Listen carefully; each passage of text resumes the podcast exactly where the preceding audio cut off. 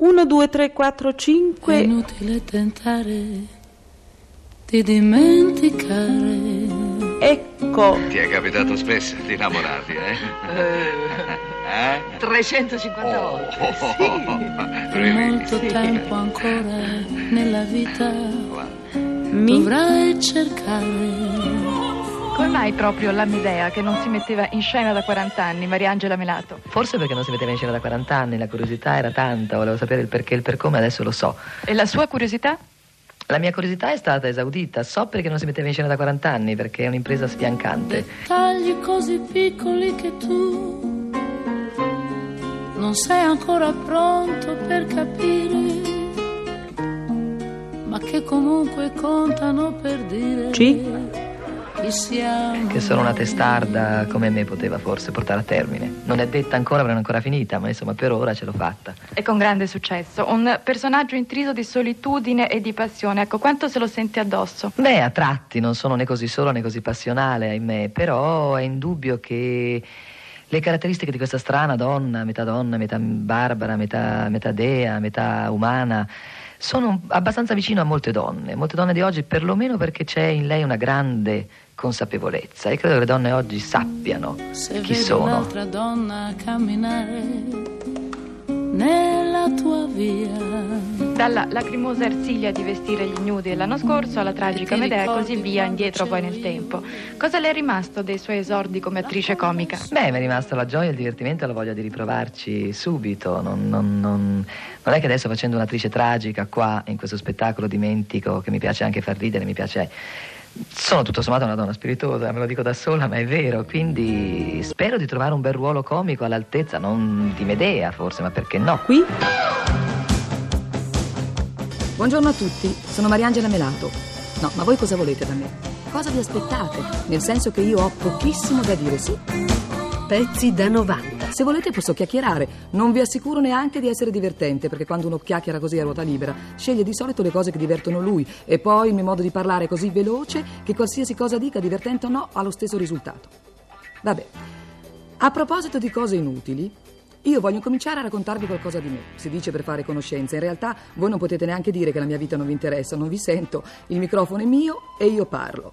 Primo, io vengo da Milano, città che ha dato molte cose all'Italia, al mondo, il panettone, la Madonnina, la voglia di lavorare, la nebbia, di recente la metropolitana e la Melato, tutti fatti per i quali passerà la storia. oggi amiche mie è dalle parti di Milano, perché è a Milano che nasce Mariangela Melato. Grande attrice, grande donna e mia amica carissima. Dunque vi avviso, sarò partigiana. E del resto, come si fa a non essere partigiani nei confronti dell'interprete di una Fedra straordinaria come la si è vista nell'ultima stagione? Sì, la Fedra di Racine, la Fedra tratta dalla tragedia greca che racconta come una donna attenti alla virtù del proprio figliastro Ippolito che Mariangela Melato ha interpretato in una maniera assolutamente straordinaria. C'è una scena in cui Fedra azzarda una carezza a Ippolito, ma non lo vuole toccare, non ha il coraggio di toccarlo, in realtà non desidera altro e quindi lo sfiora di lontano. E Mariangela Melato in quella carezza mette silenziosamente tutta la sua bravura di attrice, che però non è soltanto un'attrice tragica, una grande tragica, perché Mariangela è stata anche ed è un'attrice comica di grande talento. Ricordiamocela come interprete dei film di Lina Vermüller, con quella faccia strana, gli occhi distanti, quel naso rifatto come un dipinto pre-raffaelita. Pensate che Sofia Loren, quando suo marito Carlo Ponti le disse che voleva scritturare Mariangela Melato, molto giovane, un po' agli esordi, per farla recitare vicino a Manfredi nel film Lo chiameremo Andrea, disse: Ne, tu vuoi scritturare quella Picassa? Nel senso che il viso di Mariangela è un viso assolutamente singolare, strano. Mariangela sostiene che da ragazza era bruttina, anzi bruttissima. Era strana, certo. Frequentava l'ambiente dei pittori milanesi, stava spesso a Brera e si era tinta i capelli già da allora, pensate, verdi, e si faceva degli abiti da sola, di tela di sacco. Ha avuto anche Mariangela una piccola avventura come vetrinista alla Rinascente. Doveva fare una vetrina estiva e si inventò una spiaggia futurista con un sole viola, perché in realtà il suo grande sogno era occuparsi d'arte oppure recitare. Nella biografia che Mariangela ogni tanto fa a voce per i suoi amici e che diventa un irresistibile show, c'è una scena alla quale non rinuncia mai, che è quella in cui si racconta l'audizione che lei ebbe a Roma con Lucchino Visconti, che montava lo spettacolo teatrale La Monaca di Monza e che cercava delle attrici per dei ruoli minori. Mariangela arrivò da Milano con un trenino, la sua pellicetta di cartone, come dice lei. Era tutta truccata, però prima di andare in scena ebbe un'intuizione. Andò in bagno, si lavò tutta la faccia e con i capelli bagnati e la faccia lavata andò a fare l'audizione. Luchino Visconti l'ascoltò, capì subito che era bravissima e le disse Ti taglieresti i capelli? E lei rispose Anche i piedi, signor Conte. Il tempo passava e anche la mia arte si andava affinando. Dimagrivo infatti a vista d'occhio. I miei menù erano solo a base di cappuccini, ero diventata filiforme. Ah, Eccomi qua. La mia passione per il teatro, diversamente da me, non era calata di un grammo. Anzi, e un bel giorno venni a sapere che Lucchino Visconti, il grande Lucchino, cercava un'attrice per la monaca di Monza. No, non proprio per la monaca vera, un'altra, insomma, una delle suore. Ma il direttore del convento era sempre lui, il regista, voglio dire. Ero a Milano. Senza esitare, presi il mio trenino e via a Roma. Ah, le audizioni si facevano al Teatro Valle, ci arrivai all'una. Le audizioni cominciavano alle 5 e io passai quelle ore nel bar vicino al teatro bevendo, credo, 37, 38, 39 caffè. Era la cosa meno cara per far passare la fame e tenermi su. Per non correre il rischio di passare inosservata, io mi ricordo che mi ero messa delle scarpe di lacca gialla, un vestito arancione, verde, viola e rosso. Eh sì, eh, difatti mi ricordo che la gente reagiva davanti a me come davanti a un semaforo. Mi fissava, strabuzzava gli occhi e o si fermava imbambolata o attraversava la strada a gambe levate di corsa. E poi avevo anche una testa piena di ricci e un cappellino. Mm. Già di mio non ero affatto sicura di me. Ma poi quando entrai nel teatro e vidi almeno 30 ragazze, tutte carine, anzi, tutte bellissime truccatissime, persi anche quella poca sicurezza che mi teneva su. E nella disperazione ebbi una delle pochissime intuizioni della mia vita. Mi lavai la faccia, via i ricci, via il cappellino, strofinai febbrilmente il vestito semaforo sperando di spegnerlo, ma niente, riuscii solo a raggrinzirlo tutto, sembrava un cencio. Pazienza. Quando venne il mio turno, mi presentai così. Facevo pena. Visconti mi disse: Ue te, te saresti proprio di Milano? La cadenza della sua parlata mi mise addosso una gran nostalgia che combatteva con la paura. E io senza guardarlo risposi: No, non è che risposi proprio. E mi venne fuori una parola che a Milano vuol dire tutto, altro che pressappoco, come no, e chi lo dubita, esagerazione, accidenti, beh, insomma, vuol dire tutto, una parola molto confidenziale. Vacis? Su questa vita che tanto pulita non è. Mi ricorda il colore di certe lenzuola, di certi hotel che il nostro nome ce l'hanno già e ormai nemmeno ci chiedono più il documento di identità. Allora eccoci, siamo qua, siamo venuti per niente, perché per niente si va.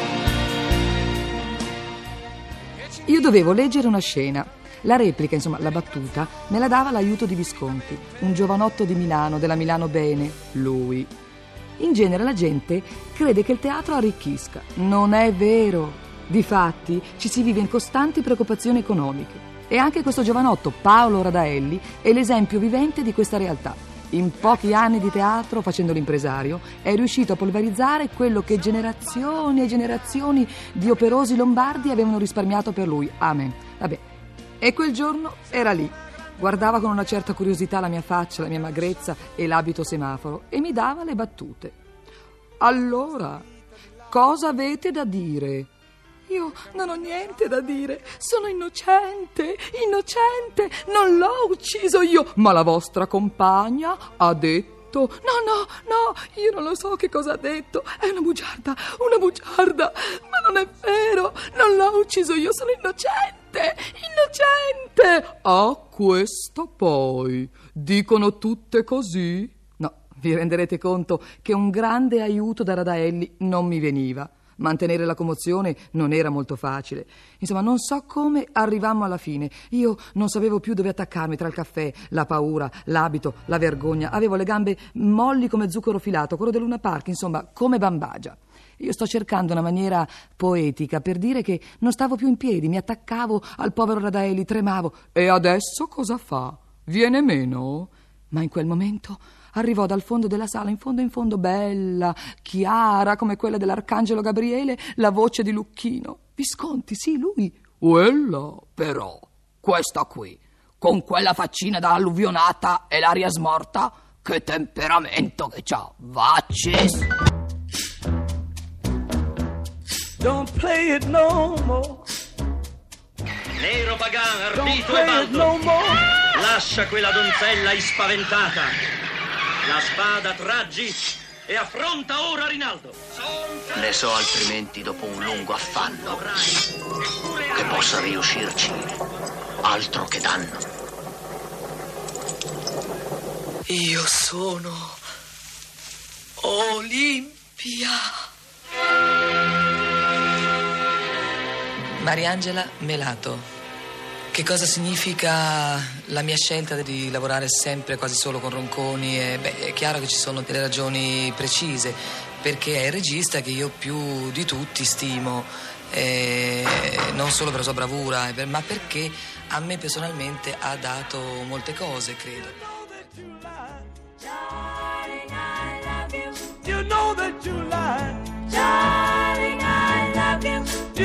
That you.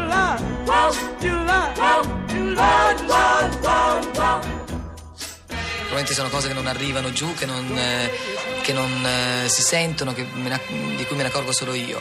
Però è chiaro che ad esempio l'incontro con lui, che risale addirittura ai tempi dei lunatici, per me fu importantissimo perché dopo anni, eh, quasi dieci anni di teatro per cui venivo usata per via della mia voce, per via di un certo tipo di, di, eh, di- di presenza o di aggressività, o di cose- ho sempre fatto delle cose a carattere, come posso dire, eh, le madri, le nonne, le figlie di Iorio, tutto un repertorio drammatico che pensavo di dover andare avanti a fare per tutta la vita. Improvvisamente, proprio con Ronconi, ho scoperto che esisteva ehm, in me esisteva, non so, forse l'ha scoperto lui, la possibilità di fare delle cose diverse, cioè di recitare usando sia la voce che il fisico eh, in un altro modo, in un modo ehm, addirittura forse comico, perlomeno grottesco.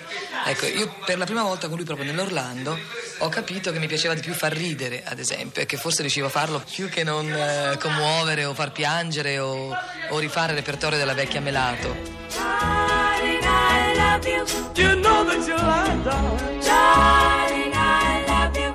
You know that you lied. Darling, I love you. You know that you lied. You lied. You lied, lied, lied, lied. Go on and hurt me, baby. Pezzi da 90. Pezzi da 90.rai.it